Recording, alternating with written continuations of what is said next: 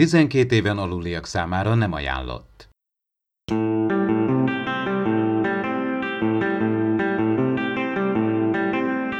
Ez itt az Impulzus Podcast, az űrszekerek Star Trek tematikus epizód kibeszélője. A fedélzeten Csaba, Attila és Dave.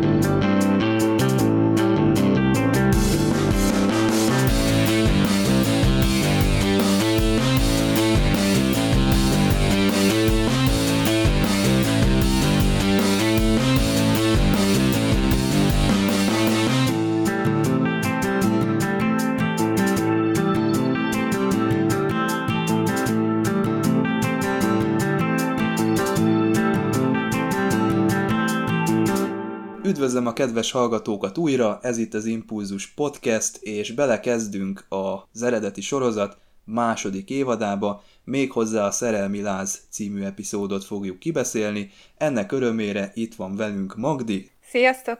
És természetesen Attila és Dév is itt van. Sziasztok, srácok! Sziasztok! Sziasztok!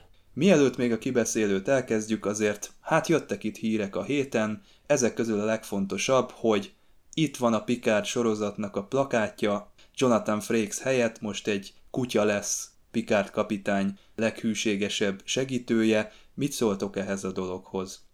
Hát igen, a, ö, vitatkoztunk is róla, hogy milyen fajta kutya látható a képen, de ugye tudjuk, hogy a Patrick Stewartnak is ugyanilyen fajta kutyája van, mint ami a képen látható, és hát ez így kiderítettük, hogy ez egy pitbull, és valamilyen alfaja ennek a pitbull fajtának, mert én nem ilyennek ismertem a pitbullt, így rácsodálkoztam, hogy ilyen formában is lehet. És hát ugye van a nyakörvén egy érdekes csillagflotta jel, amin egy egyes van, amit a rajongók kiszúrtak, tehát ő itt a number van szerepében jelenik meg a kutya, és ezzel már rengeteg mém született azóta azok a mémek tényleg akkor fognak beteljesedni, hogyha ez a kutya véletlenül elhalálozik az elején, és egy ilyen bosszú történet lesz ebből a Picardból, de hát azért csak nem sütik el ezt a klisét. Hát mindenki tudja egyébként, hogy Sir Patrick egy nagy állatbarát. Le van itt jogosultság annak, hogy itt egy kutyát fogunk látni. Ugyanúgy, ahogy a, emlékezzünk a Star Trek Enterprise-nál is, azért Archernek a kutyája Portos ugyanúgy megjelent, tehát vagy pedig a, a készítők egy kis csavart is beeltettek azzal, hogy egyes láthatunk az emblémán, hogy egy kis apró kis tréfa. Mi tudjuk, hogy a bármilyen tréler vagy fotó jön ki, mi rajongók rögtön elemezzük az első képkockától az utolsóig, az utolsó pixelig. És hát ha kijön egy poszter, az, az végig egy embléma. Hát a régi mozi posztereknél emlékeztek, amikor elmentünk egy mozi előtt, és akkor egy-egy kocka volt csak egy filmből, és szinte az alapján mentünk be. Akkor is voltak már előzetesek, tehát így a, akár a tévében is látható, például a zenebutikban, de egyszerűen nem volt annyi információ egy filmről, és a kép alapján fogalmaztad meg, hogy milyen látványvilága lesz. Az ott megtetszett, és beültél a filmre. Tehát ez, ez mindkét, ami eddig kijött a Pikáról, mind a kettő szerintem sokat mond, hogy mennyit változott Pikár, mi veszi körül, mi jellemző most a személyiségére. Nekem nagyon tetszett Archernél például a Portos, a hozzáfűződő viszony, az érzelmek, és szerintem most itt, itt nagy jelentősége lesz az érzelmeknek, tehát tényleg viszik a személyes dráma felé ezt az egész sztorit. Remélem, hogy tehát lesz szerepe, és nem csak egy, egy ilyen easter egg, vagy ilyen, egy, egy ilyen gag, amit most betettek szerintem kaphat akár végig szerepet ez a, ez a kutya. Tehát lehet, hogy egy magányos pikárt fognak ábrázolni. És mit gondoltok, hogy ez egy hattyú dal lesz? Én valami olyasmit képzelek el, mint a Logan című film, ami megkoronázta azt a régi fajta X-Men univerzumot és csapatot. Azt is el tudjátok képzelni, hogy itt búcsút veszünk Pikártól ennek a sorozatnak a végén? Az utolsó küldetés? Akár, mert azért lássuk be, azért maga a karakter is, és maga a színész is azért nem fiatal már, elképzelhető, de sose lehet tudni. Szerintem mindenképpen valami búcsúzás, de egyébként nekem az ad reményre okot, hogy Patrick Stewart nyilatkozta több helyen, hogy azért vállalt el újból a szerepet, mert elolvasta a forgatókönyvet, és neki annyira meggyőző volt az, amit olvasott, hogy azt mondta, hogy akkor hajlandó még egyszer Picard szerepébe bújni, tehát e, nyilvánvalóan ugye tudjuk, hogy a, a, a TNG-s mozifilmek nem voltak lezárva, tehát ott egyszer csak vége szakadt az egésznek, tehát ott, ott valami hiányérzete van az embernek, és e, szerintem ezt akarják valahogy kipótolni, úgyhogy tudjunk a... Szerintem biztos tudni fogunk a többi karakterről is, ha más nem említés szintjén biztos, hogy benne lesznek, és hogy, hogy így lesz kerek az egész TNG sztori, és hát ugye TNG az azért az egyik legnépszerűbb sorozata volt a Star Treknek. Viszonylag le volt azért zárva, azt hiszem úgy is, az volt a filmnek a szlogenje a Nemezisnél, hogy ez ennek a nemzedéknek az utolsó kalandja, és talán már a film előtt ez, ez hangoztatva volt, itt viszont ennyire nincs, nincs hangsúlyozva, de el lehet képzelni, tehát ez a Harrison Ford és Han Solo effektus, bár ott nagyon sok, mindenki számított rá, de nagyon sokan hát azért felháborodtak, hogy úgy ö, történt meg holott ott is maga Harrison Ford nagyon is egyetértett, sőt már korábban ö, akarta a karaktertől a búcsút. Benne van a Patrick Stewart is a, a korban, ugyanakkor én azt is hallottam, hogy talán mintha több évadról is lenne szó, mondjuk ez a 10 vagy 5x2 rész, ez, ez szép ö, kerek dolgot sugal, és biztos, hogy ö, valami lezárása lesz, tehát nem valami puta cliffhangerrel lesz a tizedik rész, résznél vége ennek a minisorozatnak. Ha már itt a Logannel konferáltam föl ezt a búcsúzást, akkor ugye el kell mondani, hogy abban is szerepelt a Patrick Stewart, tehát az ő személye az lehet, hogy szerencsés, és itt is egy nagyon jó történetet fogunk kapni. Akárhogyan is, jövő héten szombaton lesz egy Star Trek Universe nevű panel a San Diego-i Comic ahol van rá esély szerintem, hogy látni fogunk a Picardból is trélert az első két rész, meg a harmadik, negyedik, nek a forgatása az már befejeződött, és szerintem elég idő eltelt ahhoz, hogy az utómunka az valamilyen szinten már készen álljon ezekhez az epizódokhoz, ha nem is teljesen van ez százszázalékos állapotban, azért egy trélerre valót biztosan össze fognak tudni nekünk vágni. Ezen kívül ott lesz a Discovery harmadik évada is, és a Star Trek Lower Decks című rajzfilm sorozat, Ezektől nem várunk olyan sok képi anyagot, hiszen a Discovery az nemrég, most júliusba kezdett el forogni, a Lower Decks pedig nem tudjuk, hogy hogy áll. Minden esetre annyi információ jött róla, hogy David Mack, a Desperate Hours című Discovery regény szerzője, ő csatlakozott ennek a rajzfilmnek a kreatív stábjához. Dave, hogy is volt ez már nem emlékszem, ez a Desperate Hours, ez a George és Burnham egy korábbi bevetését mutatja be, ugye? Igen, ez egy évet ugrik vissza a Discovery első évada elé, tehát ugye tudjuk, hogy a, a Burnham és a George már, amikor kezdődik a Discovery, ugye a Shenzhou fedélzetén, akkor ő már hetedik éve ott van. Tehát egy pillanatra látjuk, hogy megérkezik ő a, a hajóra, és aztán hét év telik el, és úgy lép ő abba a pozícióba, ahol van, mielőtt a vulkáni hello megtörténik. Szóval visszafelé építkeznek ezek a regények. Én se olvastam, és nagyon izgat, hogy, hogy mi lehet ezekben. A Szaruról is van regény, vagy most a Pike-ról jelent meg az Enterprise War címmel egy regény, ami pont akkor játszódik, amikor a Discovery, hát a tüköruniverzumban kalandozik, illetőleg a klingonokkal folyik a háború, és addig tudjuk, hogy Pike és az Enterprise nincs konkrétan benne ezekben a, a, az ütközetekben, ő egy egész más helyre keveredik, és egy teljesen más háborút vív. Ez is egy érdekes regény, ez idén jelent meg. És még egy hír jött a héten még hozzá az, hogy július 19-én hallgathatjuk meg a Discovery második évadának a soundtrackét, digitális formátumban.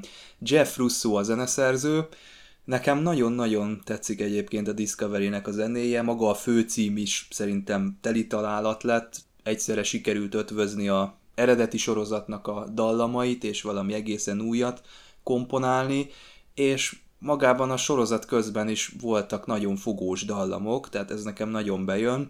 Nem is ez az érdekes, hanem azt akartam tőletek kérdezni, hogy ti szoktatok-e egy különálló módon filmzenéket hallgatni, akár a Star Trek filmzenéket beszoktátok-e tenni a lejátszóba? Én rendszeresen hallgatok filmzenéket, nem csak Star Trek-et, de egyébként nagyon sokszor hallgatok Star Trek-et, mert a mozifilmektől az epizód zenékig nekem nagyon sok tetszik, és akár lehet válogatni hangulathoz illően is, hogy melyik zenét hallgatom meg.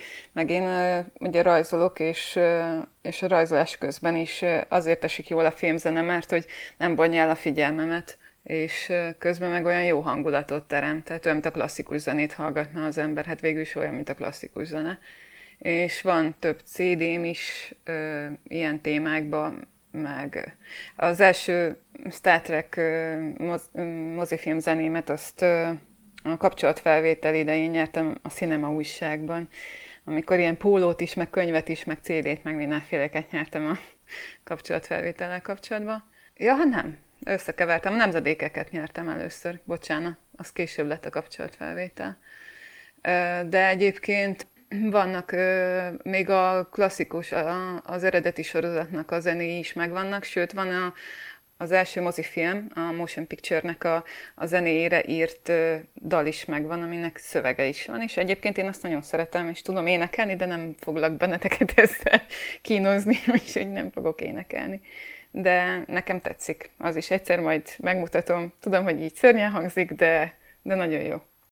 Én annó, amikor még csak videókazettán vagy műholdas televízión lehetett látni a sorozatokat, mozifilmet, én is úgymond kicsit kőkorszaki módszerrel így a Magnóra vettem fel Star Trek, Star Wars, meg más tematikájú szifiknek is, és tényleg hallgattam akár otthon, akár a kocsiba is, külön például Klingon dalokat felvettem, meg volt az eredeti sorozatnak a zeneszámai is, nem tudom hova tűnt el, tehát elég gyakran hallgattak meg, azért most is azért szívesen meghallgatom. Ez egy örök, örök zöld.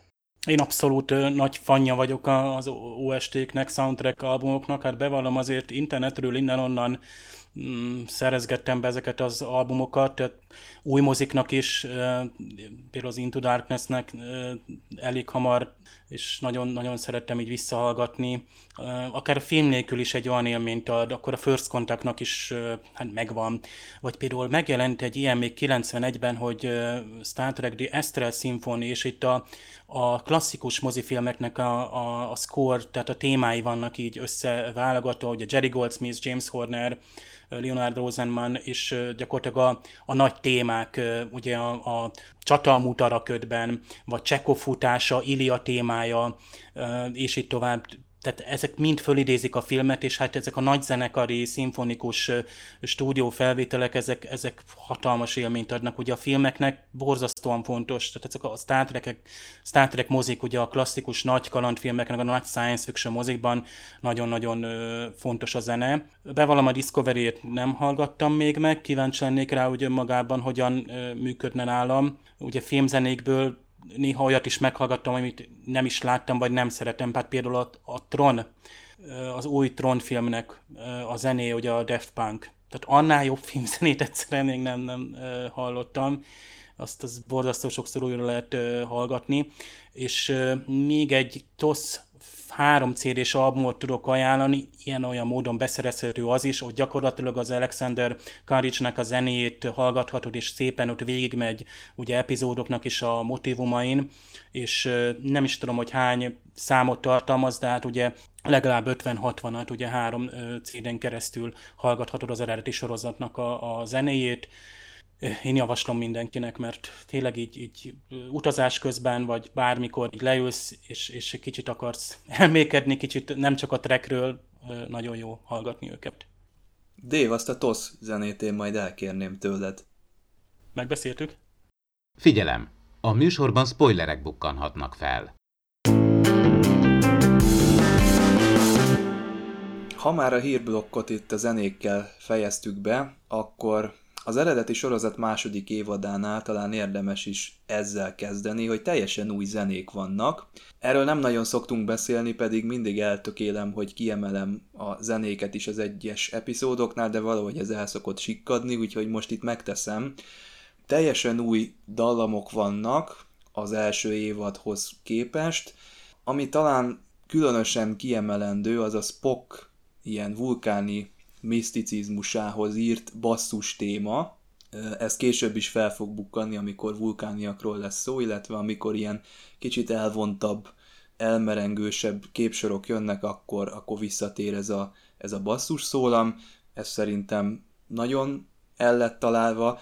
Illetve amit még meg lehet említeni, hogy itt minthogyha egy kicsit ilyen harsányabbak lennének a, az egyes szólamok, és jobban előtérbe kerül a zene, de itt is nagyon sok olyan téma van, ami, ami úgy ö, visszaköszön, és úgy rögtön beugrik, hogy hát tényleg itt, itt volt ez a zene is, és már úgy benne van, tehát aki sok Star Trek-et néz, annak már így benne vannak a vérkeringésébe ezek a zenék, meg ezek a dallamok, és ezeket megint itt jó volt hallani.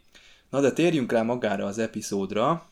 Ugye Spock kerül a középpontba, a rajongók már az első évadban kifejezték azt, hogy nagyon szeretnék látni ennek a karakternek a hátterét, a magánéletét, vagy valamit, amit ö, tudni lehet a vulkánról, és hát a készítők erre rá is feküdtek. Ugye itt a forgatókönyvet az Theodore Sturgeon, remélem, hogy jól mondom, ő követte el, és még az első évadban tervezték, hogy ezt be is mutatják, egy ilyen Spock hátteréről szóló epizódot, csak hogy ez a, hát Theodore Sturgeon, ez nem, nem csettintésre alkotja meg a forgatókönyveit, nem arról híres, ő ült ezen azért egy pár hónapig, úgyhogy ez így átcsúszott a, a második évadra, de szerintem ez olyan szempontból nem baj, hogy egy nagyon emlékezetes évadnyitót sikerült így kerekíteni ez az egész dologhoz, amiben egyből így látjuk magát a vulkánbolygót, látunk más vulkániakat is, bár nem mindenkinek jutott fül,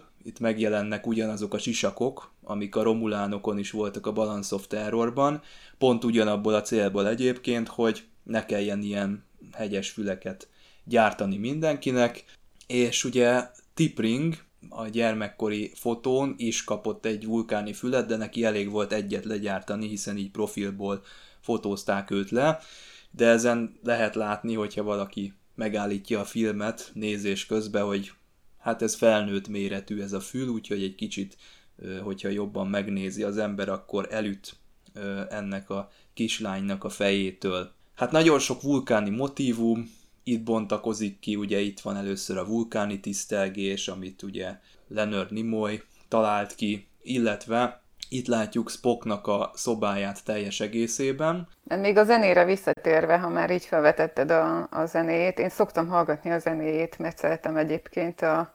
Van egy pár ilyen mm, tos epizód, aminek így vissza szoktam hallgatni.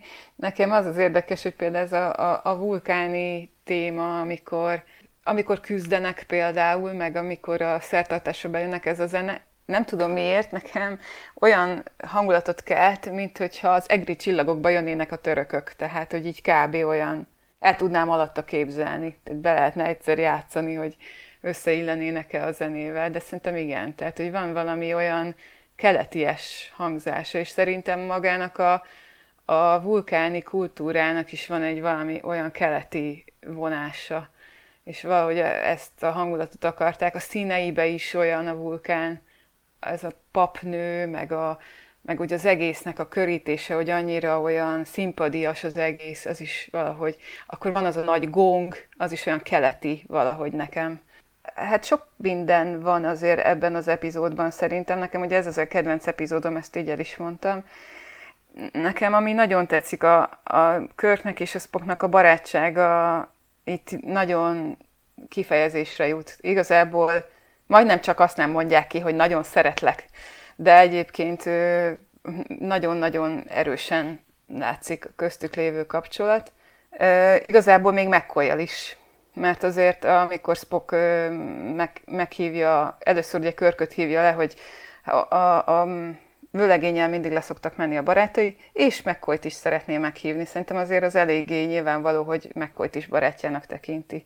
Szóval a barátság, akkor nyilván adnak a, a vulkáni akkor még ugye ennyire nem ismertük, nehéz így, így visszagondolni, hogy mondjuk a 60-as években még semmit nem tudunk a vulkániakról, igazából mindig egy pici kis szeletet kapnak csak hozzá, és hogy mindenért szerintem ilyen infomozsáért így oda voltak a rajongók, úgyhogy ez egy ilyen, hogy kifejezetten a vulkánról szóló epizódot csináltak, az, az is egy érdekes, hogy látjuk a bolygót, az is, hogy bele láthatunk, hogy ez egy ö, olyan dolog, amit addig a vulkániakról senki nem tudott, ez a biológia, a szertartás, amivel összeházasodnak, ö, hogy hogyan, igazából ugye van ilyen jelenet is, amiben elmondja a szaporodásukra is vonatkozó dolgot, vagy a párválasztásukra vonatkozó dolgot, egy, egy csomó mindent ad az egészhez. Közben meg egyébként én, amit még így szeretek, nem tudom, én nagyon tudok azonosulni a Christine chappell szerintem a rajongók többsége, aki, aki Spock rajongó, az tud vele azonosulni. A reménytelen szerelemmel, amit a Spock iránt táplál, az annyira így mindig drukkoltam neki, de hát se, valahogy sehogy se jött össze. És egyébként ebben az epizódban van egy olyan rész, amikor szerintem a Krisztin kihasználhatta volna ezt a dolgot, mert Spock nem tudja, hogy a vulkán felé indultak el, és akkor tesz egy olyan lépést, hogy majdnem, hogy azt úgy tűnik, mint hogyha azt mondaná, jó, hát akkor Krisztin is jó lesz, ha nincsen más, és akkor Krisztin közöl, közli vele, hogy de elindultunk a vulkán felé, tehát hogy így nem akarja becsapni Spockot, meg nem így akarja az egészet. Úgyhogy így érdekes. Ja, egy kicsit a vulkáni nyelvről is kapunk egy kis betekintést, hogy a, a különböző elnevezéseket megkapjuk, meg a, a szertartás közben is beszél egy-két vulkáni szót a Tipau. Szerintem, szerintem nagyon sok újdonság volt ahhoz képest, tehát most már nem, mert most már egy csomó vulkáni dolgot ismerünk, meg új vulkáni szereplőket, de akkoriban ez biztos, hogy nagyon érdekes volt. Egyébként, hogy említetted az egri csillagokat, hát nekem tényleg, amikor ott a, jönnek ezek a vulkáni szertartás segédek, vagy nem tudom minek nevezném őket, amikor zörgetik tényleg ezeket a, nekem is az egri csillagoknak az egyik jelenete jut eszembe, amikor sárközit elbúcsúztatják a, úgymond a cigánykaraván, és ugyanaz a kakofónikus hangzavar villan fel bennem, mint mint amikor az egri csillagokat néztem. És tényleg itt, mondjuk ezek a sisakok, hogy tényleg itt a romulánok sisakjaihoz hasonlít, egyrészt, hogy, na, hogy ne kelljen annyi fület, mondjuk könnyebb így egy ilyen fémsisakot felrakni. Ez is mondjuk egy kis utalás arra, hogy ők valamikor tényleg közös ősök, ősök voltak, hogy jó, ekkor még nem tudjuk, még nincs kidolgozva, hogy a romulánok hogy hagyták el a bolygót, szurak tanításai meg egyebek, de már ez is utal arra, hogy közösek az őseik is. Azt mondja több AU is, hogy az idő kezdete óta, vagyis hát valószínűleg az írásos emlékek kezdete óta ez a szertartás létezik, hogy ez a ponfár, hét évente itt előjön általában a vulkániaknál. Tehát még valószínűleg, amíg mielőtt a logika útjára léptek, ez akkor is ez a szertartás már létezett, tehát akkor, amikor még egy nép volt, még sehol nem volt tulajdonképpen a logikára épülő vallás vagy társadalom, hanem már, már akkoriban is így döntötték el, hogy tényleg itt Spock mondja, hogy logikusak vagyunk, logikusak vagyunk, kivéve amikor így a szellemlő vagy a fajfenntartásról van szó, akkor szépen bemenelükülünk az ősi babonákba, ősi hagyományokba, szertartásokba. És valószínűleg, mivel nem tudjuk pontosan, hogy ennek milyen biológiai okai vannak, itt a Viellázról itt beszél, hogy ott volt a bajnok, hogy az se lát, se hal olyankor, hanem csak úgymond a riválisnak neki akar menni, hogy lehetséges egyébként, hogy ez, ez a vulkáni logika, ami tényleg kontrollálja ennyi az érzelmeket, kontrollálják, hogy ez valószínűleg ennek biológiai hatásai is vannak, tehát ha egy fővő levesre is ráteszünk egy fedőt, és az előbb-utóbb az leveti meg át, tehát ez a ponfár is egyfajta ilyen gőzkieresztés, hogy náluk ez hatványozottan jön ki, mint nem tudjuk, hogy a romulánoknál is van-e ilyen, tehát itt valószínűleg hatványozottan jön elő ez a probléma, és a föderációs orvosok semmit nem tudnak a, a vulkáni medicináról. A ponfár is még a Voyager idejében, tehát a 21. század végén is titokzatos, mert nincs, nincs rögzítve a csillagfotta orvosi adatbázisában, ott a Boriknak van a szem először pontfárja, és azt hiszem többféle feloldási módot említenek, tehát tényleg a rituális viadal is szóba kerül, és ott, ott szintén ugyanez van, hogy a viadalnál ugye a partner választása, tehát igazából mindegy, hogy kivel viaskodik, ott a lényeg az, hogy a küzdelem által megtörténik az a belső feloldás. Tehát itt, itt már viszont 50 évvel ezelőtt le van fektetve az, hogy a, a vulkáni lélek, tehát mentálisan mennyire uralja a testet. Tehát, hogy hogy a, a, a, egy rituális viadal is gyakorlatilag fel tudja oldani azt a, azt a amúgy biológiailag természetes folyamatot, amit ugye a, a, a pontfár jelent. Tehát itt a, a, a párválasztás, vagy kifejezetten a, a, a szexualitásnak a, a hívása. És hát ez amúgy meg nagyon jó alkalmat adott, hogy a, a, a Spockot megint közelebb vigyük a néhő, nézőhöz, ekkor már hát tényleg a Leonard Nimoy tényleg igazi sztárja lett a sorozatnak, azt hiszem ekkor volt az, hogy ő magasabb gázsit is követelt, sőt még volt is valami félreértés a, a, talán az évad kezdetén, ugye itt a második évad elég sok változást hozott, hiszen bejött Csekov, ugye itt, itt még gomba Beatles fejjel, pont, hogy a fiatal nézőknek kedvezzenek, meg hát volt az a hát ez is ilyen rajongói pletyka, hogy a Pravdában megírták, hogy a Star Trek az mindenféle népet, nemzetet szerepeltet már, csak ugye az orosz nemzetből nincs senki. Állítólag ez, ez is csak egy ilyen szóbeszéd. Na minden esetre a Spocknál, hát ugye előtérbe került, nagyon, és így a, a menedzsere, vagyis a ügynöke úgy gondolta, hogy megemeli a gázsját, azt hiszem, vagy 9000 dollárra akarta epizódonként, és hát közben egyébként a Nimoy meglátta egyébként, hogy mennyit küzd a, a sorozat amúgy a kvótákkal is, és ő nem akart annyit, annyit emelni, de tehát így végül is a félreértességből az lett azt hiszem, hogy 2600 dollár per epizódban ö, megállapodtak, meg hát ekkor volt egy olyan változás, hogy például a Desilu, stúdiót azt megvette a Gulf Western nevű kompánia, és hát egész véletlenül nekik volt egy hát ilyen kis leányvállalatuk, amit Paramount Picturesnek neveznek, és hát innentől a Paramount érdekelt volt a Star Trekben. És tudjuk, hogy ez elég sokáig tartott, tehát innentől jön voltak éppen az első ilyen beleszólás, hogy a, most már nem csak a, az NBC, meg a Dezilo, hanem igazán a Dezilo a készítő volt elnézést, az NBC volt a megbízó, aki megrendelte a sorozatot, most már a Paramount is ezzé vált, és így gyakorlatilag ők is bele-bele szóltak, és így innen jött az, hogy például a Herbert Szaló, aki azt hiszem ilyen gyártásvezető volt, ő is felmondott, ugye a Gene Elkó ő is kiszállt a sorozatból, tehát itt voltak változások, ami egyébként ahhoz is vezetett, hogy a, a Leonard Nimoy meg a William Shatner elég nagy szóhoz jutottak, és sokszor például a mellékszerepléktől elcsíptek például ö, dialógus részeket, tehát itt hiába volt már itt hét főszereplő most már. Nyilván most már a McCoydok is főszereplővé létett elő, tehát a Riemburátus ki van írva az elején, tehát most már a, a DeForest Kell is az elején főszereplőként kreditet kap. De az Uhura, tehát érezzük még a Csekov, meg a tehát az újonnan megjelent Csekov, meg a Szoló, hát ők ilyen comic relief, tehát ők, dumálgatnak az elején, tehát az a tipikusan az a hogy kicsit természetesebbé teszik az egészet, hogy a hídon mi történhet, hogy két egymás mellé rendelt munkatárs elkezd beszélgetni, mert eddig mindig valami random ember volt ott, és nem beszélt. Nyilván nem kellett neki fizetnie. Most ott van a Csekov, mint fix szereplő, ő most már elkezd dobálni a szulóval. Kicsit nekem olyan, mint a Orville-ben a Lamar, meg a, a ki a másik? Lamar és Gordon, tehát ők szoktak ott hülyéskedni, tehát teljesen ugyanazt hozzák, ugye Csekovra parókát tettek, hogy ilyen Beatles gomba feje legyen, hogy még jobban bevágódjon ott a fiatal közönségnél. Szóval voltak itt változások a második évadban. Na most a Nimoy ezt folyamatosan megcsinálta, vagy hát lehet, hogy nem pont ő, de a menedzserei mindig meglátták abban a lehetőséget, hogy hát igen, itt lehet cincálni a stúdiót, magasabb fizetéseket lehet elkérni, ez a mozifilmeknél is folyamatosan előfordult, hogy most jön a Nimoy, nem jön a Nimoy, eljátszották ezt még egyszer-kétszer, ezt maga a William Shatner is elmondja, talán azt hiszem vagy a második, vagy a harmadik mozifilmnek az extrái között, hogy ment ez a húzavona.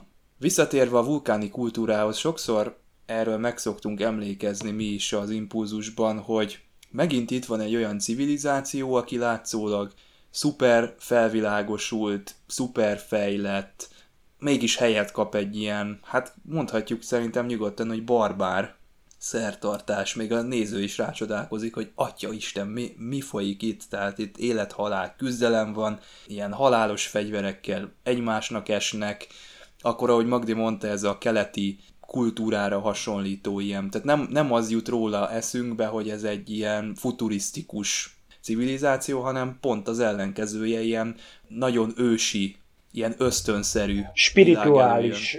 Spirituális az, még az is.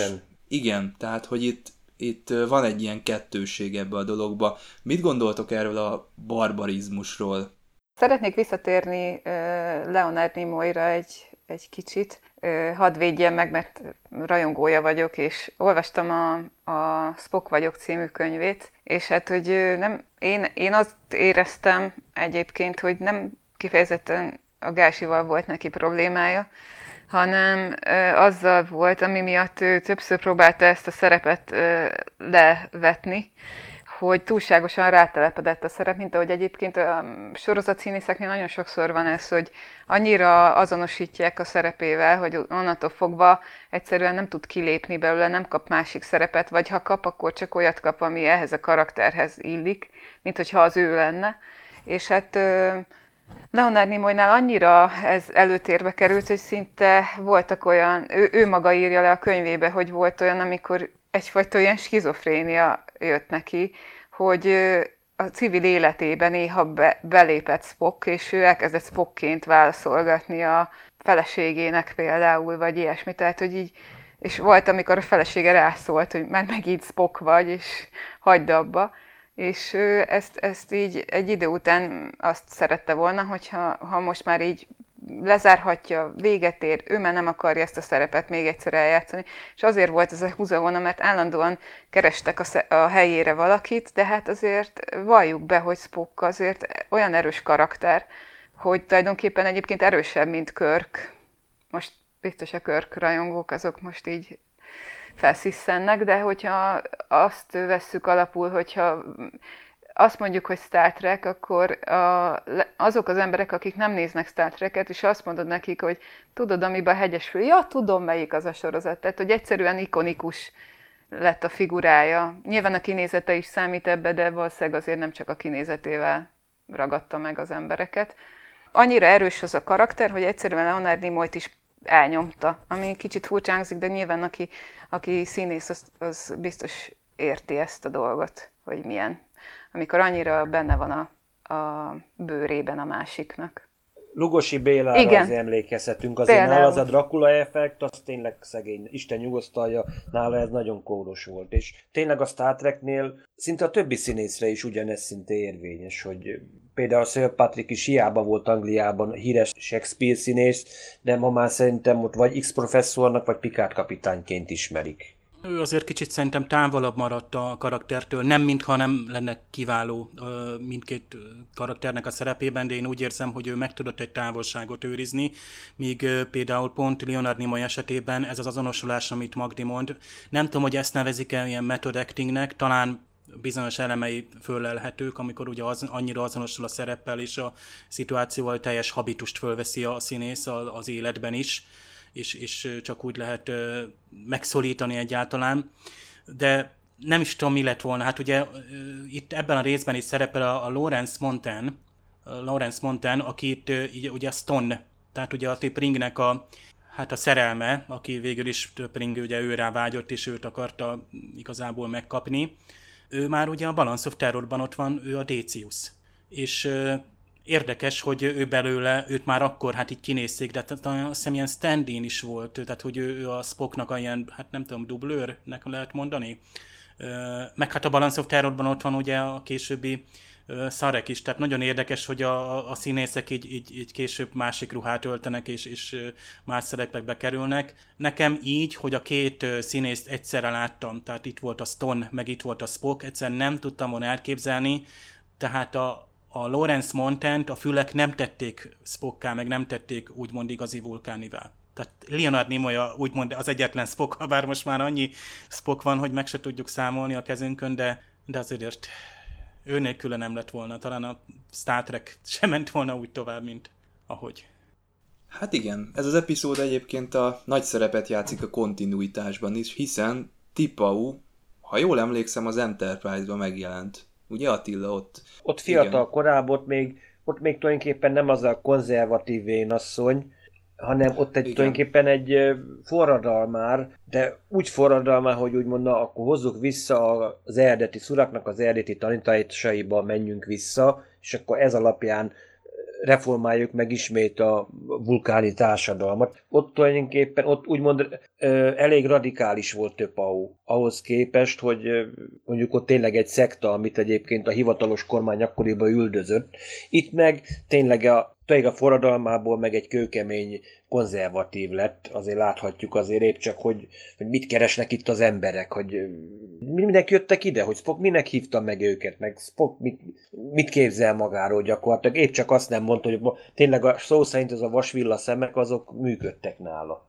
Ő maga a vulkán, tehát még Körk is pont azért vállalja a küzdelmet, hogy hát Töpau előtt visszamondani, azt, azt, azt nem lehet. Ugye Komek admirális is ezért engedelmeskedik és engedik el, engedi el végül is a hajót a vulkánra, hogy tehát olyan szava van. Ugye Körk maga is megdöbben, amikor Töpau megjelenik, hogy mondja is McCoynak, hogy hát tudod-e egyáltalán, hogy ki ez. Tehát, hogy, hogy ilyen magasrangú hát ismerősei vannak Spocknak, bár azt tehát azt kérdeztem, hogy ha Töpau megjelent ezen a szertartáson, akkor hol maradt mondjuk Cyborg és Burnham?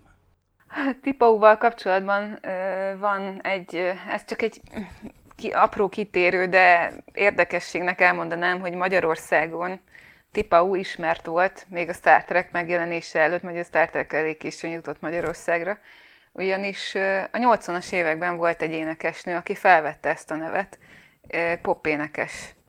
És én hamarabb ismertem ezt a nevet, hogy Tipau, én, én az énekesnőnek a nevét ismertem, és meglepődve tapasztaltam, hogy ez a Star Trekből van ez, ez a név.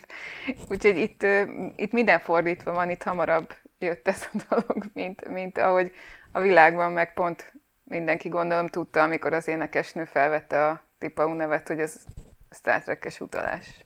Sőt, mondok valamit, egyébként 90-es években kijött egy regény, azt hiszem 90-es évek eleje, azt hiszem. Daniel Case Morennek volt a Gyűrűs című, egy ilyen, sci-fi beoltott fantasy, ott is tulajdonképpen Tupau népe, egy zseniális gémmérnök, aki rájött, hogy hogyan lehet halhatatlanná, vagy legalábbis a az emberi életet kitolni az életkort. Ott is mondjuk egy ilyen Töpau volt, ő maga nem jelenik meg, csak azt mondják, hogy ő volt annak a tudós csapatnak a tagja, amely kifejeztette ezt a szert, és utána volt egy nagy atomháború, és gyakorlatilag ő a túlélőkkel, ők tudták átvenni a hatalmat ott a megmaradt túlélőknek egy csoportján.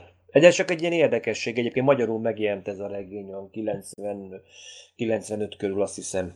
Töpau, ez a név, ez megjelenik máshol is egyébként, ilyen random névként nem tudom, a Töpau magyar hangját, ha magyarul néztétek, feltűnt, tehát ugye egy idős hölgyről van már itt szó, és Gyimesi Pálma szinkronizálta a magyar változatban, 1998-ban lehetett látni először a TV3-on. No és a Gyimesi Pálma színésznők, kinek volt még a magyar hangja? Hát a Csengetett Milordban vajon kinek lehetett? Egy idős, de néha időnként pajkos hölgy. Lady Lavender, aki időnként Ivy-ra dobta az ebédjét, és egész véletlenül a Spock is, hogy kidobja a szobájából a plomeklevest, ami egy mókás rész volt ebben az epizódban.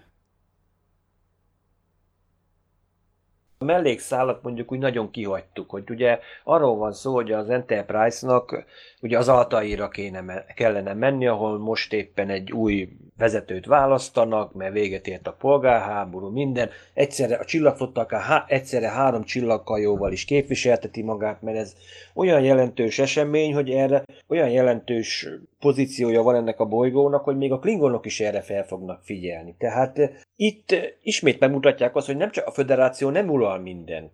Ismét egy utalás arra, hogy vannak független világok, amelyek jó, csak egy, egy naprendszert uralnak, vagy esetleg van valamilyen kis kolónia, de viszont fontos, tehát, és nem, nem a föderáció része, és nem is a klingonoké, hanem tényleg itt ne feledjük azért tényleg 60-as évek is, tehát hidegháború. Tehát egy olyan idézőjelben egy ilyen város, a bolygóállam, ami viszont fontos a vele való jó viszony a föderációnak. Hát emlékezzünk például Szingapúrnak az esete, amiről mondjuk jó, most tudjuk, hogy milyen nagy hatalmas pénzügyi központ, meg bankoknak tulajdonképpen Ázsia Svájca szinte, de Régen nem ez volt egyébként, a, hanem a éppensége a pozíciója, hogy ott van szépen az indiai óceán és a csendes óceán között, vele szemben ott van egy indonéz sziget, és akkor pont ott van egy szoros, ahol egyáltalán hajók nyugodtan át tudnak menni az év bármely szakában az indiai óceánra, az atlanti óceánra. Nem véletlen tehát, amikor 1941-ben a japánok ö, támadtak mindenfele, Pearl Harbor volt a Harbor fele, a Maláj föld fele, hogy éppenséggel Szingapurt akarták elfoglalni, mert ezáltal ők le tudják zárni a két óceán közötti közlekedést, akár civil, akár katonai. Tehát, egy, tehát az angolok vagy az amerikaiak nem tudnak másik óceánra átvinni hajókat, hadihajókat. szépen akkor meg kell kerülniük Ausztráliát, de viszont ott már közel van Antark, az Antarktisz, jéghegyek, stb. stb. télen, hogy gyakorlatilag nem lehet szállítani. Ez valószínűleg az Altaírnak is valamilyen nagyon fontos pozíciója lehet, ami miatt a federációnak is megéri, hogy jó viszonyban legyen. A másik gondolat pedig itt Spock, amikor azt mondja, hogy igen, ő tudott a ponfáról, és azt hitte, hogy ő ezt erre immunis lesz, mivel félig ember. De ezek szerint kiderült, hogy nem, hogy ő is a 7 évente elkap, elkapja ez a vérláz, hogy gyakorlatilag ilyenkor ki kell engednie a gőzt. És itt nekem az jutott eszembe, hogy esetleg Szarek hiszen tudjuk, hogy most már a Discovery után is, és láthatjuk a, akár TNG-be is, hogy tulajdonképpen ő nem, vélt, nem, nem hideg logika alapján választotta a mandát, annak idén, hogy egy nagy tanárnőbe lett szerelmes, pedig választhatott volna akár egy vulkáni, megint egy vulkáni hercegnőt, mint Cyborg esetében. Hogy lehet, hogy volt ilyen remény, amikor Spock megszületett, hogy Szarek esetleg arra is megoldást akar, hogy akkor valahogy kitörjön a, kitörjenek a vulkániak a ponfárnak a problémája alól lehet az is előfordulhat, hogy mondjuk a, a vulkáni orvostudományban ez tabunak számít, hogy na most, most akkor a ponfárnak a biológiai hátterét elkezdjük ö, kutatni, hogy ezt nem lehet kutatni, ez van, ez nem szabad hozzányúlni, és lehet, hogy Szarek arra gondolt, hogy esetleg mondjuk az ő félig ember, félig vulkáni fia esetleg immunis lesz már a ponfára, és vagy, vagy pedig valamilyen megoldást tud találni. Tehát tudjuk, hogy Szarek új utakat keresett a vulkánnak, mert látta, hogy a vulkán így, ha magában van ilyen konzervatívan, akkor itt nem tud tovább fejlődni, és ő, ő keresett utakat, és lehet, hogy ez valahol ott benne volt. Csak ekkor még jó, mondjuk amikor ez a TOSZ van, TOSZ ö, sorozat megy, ekkor még nem nagyon lehet látni. Mondjuk a Discovery TNG, amikor tényleg többször látjuk itt Szereknek a karakterét, felvetül ez a kérdés, hogy lehet, hogy Szerek a diplomata, a családapa, akinek elég sokáig azért rossz viszonya van a fiával, Mégis tulajdonképpen sokkal nagyobb reformál, forradalmára maga módján, mint, mint azt gondoltuk volna.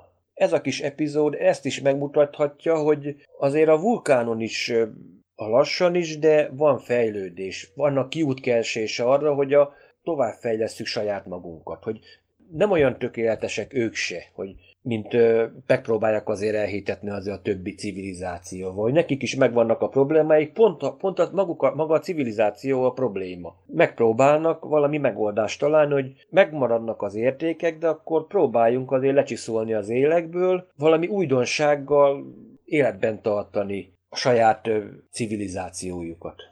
Még a ponfára egy kicsit visszatérnék, de csak egy rövid gondolattal, hogy egyrészt szerintem az egyik legviccesebb párbeszéd az, amikor Spock megpróbálja elmondani Körknek, hogy mi az a ponfár, és hát így kínos az egész beszélgetés, meg látszik, hogy ő nem akarja ezt elmondani, szeretné, ha a kör kitalálná, hogy miről akar ő beszélni, Kirk meg az, az igazán értetlen, borzasztó válaszokat adja, ráadásul én angolul néztem eredetileg a sorozatot, és ott visszakérdezi ilyeneket, hogy what?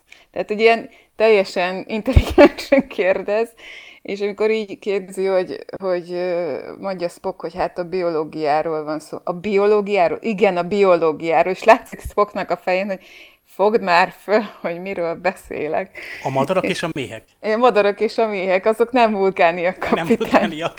Az egy nagyon aranyos beszélgetés, de egyébként erről a beszélgetésről meg az jutott eszembe, hogy nem tudom, olvastátok-e a Csillagösvényt könyvben, ugye az megjelent magyarul, magyar fordításban az első mozifilmnek a könyvváltozatáról van szó, hogy ez Csillagösvény igen, címmel jelent igen. meg és abban van Megvan. egy ilyen kis részlet, amiben utal erre az egészre egyébként, még talán az Amok Time-ra is, mert ugye van egy olyan, és ezt tudjátok, mert biztos tudjátok, hogy a fanfictionokben van egy olyan rész, hogy Spock és Kirk nem csak barátok, hanem kicsit közelebbi.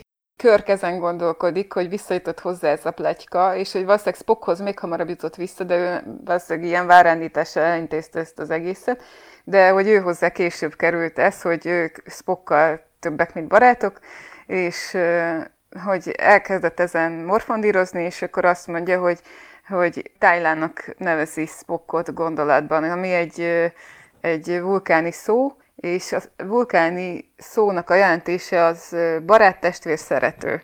és elkezd ezen is filózni, hogy jó, hát barátja, mindenképpen barátja Spock. Testvére, igen, akár testvérének is tekintheti. Szerető azt mondta, de az a probléma, hogy, hogy nem lenne alkalmas rá Spock, illetve, hogy, tehát, hogy, hogy nem, nem a vonzódással van a probléma, hanem ő sose választana olyan szeretőt, akire csak hét évente jön rá a nemi gerjedelem.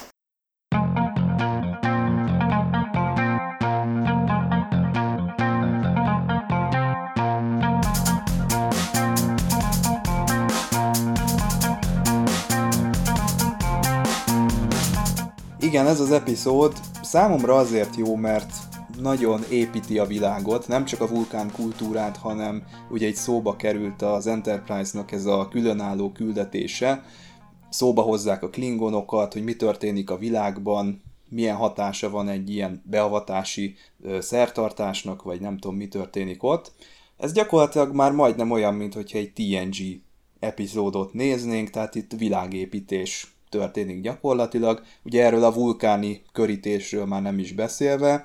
Ez nekem egy kicsit neccesebb, bár ugye próbálják a készítők ezt jól megalapozni, tehát vannak itt példák az állatvilágból, hogy bizony-bizony nem minden fajnál zöggenőmentes a szaporodás, lehet ilyen humanoidoknál is. Ez egy, ez egy nagyon érdekes és teljesen természetes, hogy ilyen felmerülhet, és jól van bemutatva, viccesek a párbeszédek, ahogy Magdi is elmondta, jól van felvezetve, jól van kibontva, Nekem a személyes megélésem mégis az, hogy amikor jönnek ezek a pontfár epizódok, akkor, akkor én inkább azt így vakarom a fejemet, hogy most ezt megnézzem, vagy ne nézzem, mert nem, nem annyira jönnek át ezek a vagy megőrülök, és, és megölök valakit, vagy párosodni fogok típusú ö, dolgok. De hát ez a vulkáni kultúrához most már hozzá tartozik, és ugye természetesen a mémek ezreihez is ez jó alapot szolgáltat.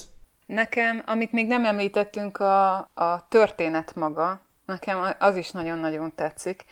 Tehát ahogy a, a Tipring pillanatok alatt felméri azt a dolgot, hogy hogyan válaszza ki a maga bajnokát úgy, hogy ő mindenképpen jól jöjjön ki a, a végén az egész történetből. Aztán persze idézőjelben mondom, hogy átverik, de hát végülis valahol igen. De ö, másrészt mégiscsak nyer, mert mégiscsak a Stont megkapja a végén, amit szeretne. És még Stone se érti, Spock se érti, senki se érti, hogy miért így történik, és a legvégén Spock meg rá is kérdez, hogy miért így döntött, és ugye hát elmondja, hogy azért, mert hogyha Körk nyer, akkor Körk úgysem választja őt, hogyha Spock nyer, akkor azért nem fogja választani, mert, mert megöli a barátját, a kapitányát, azért nem lesz az ő.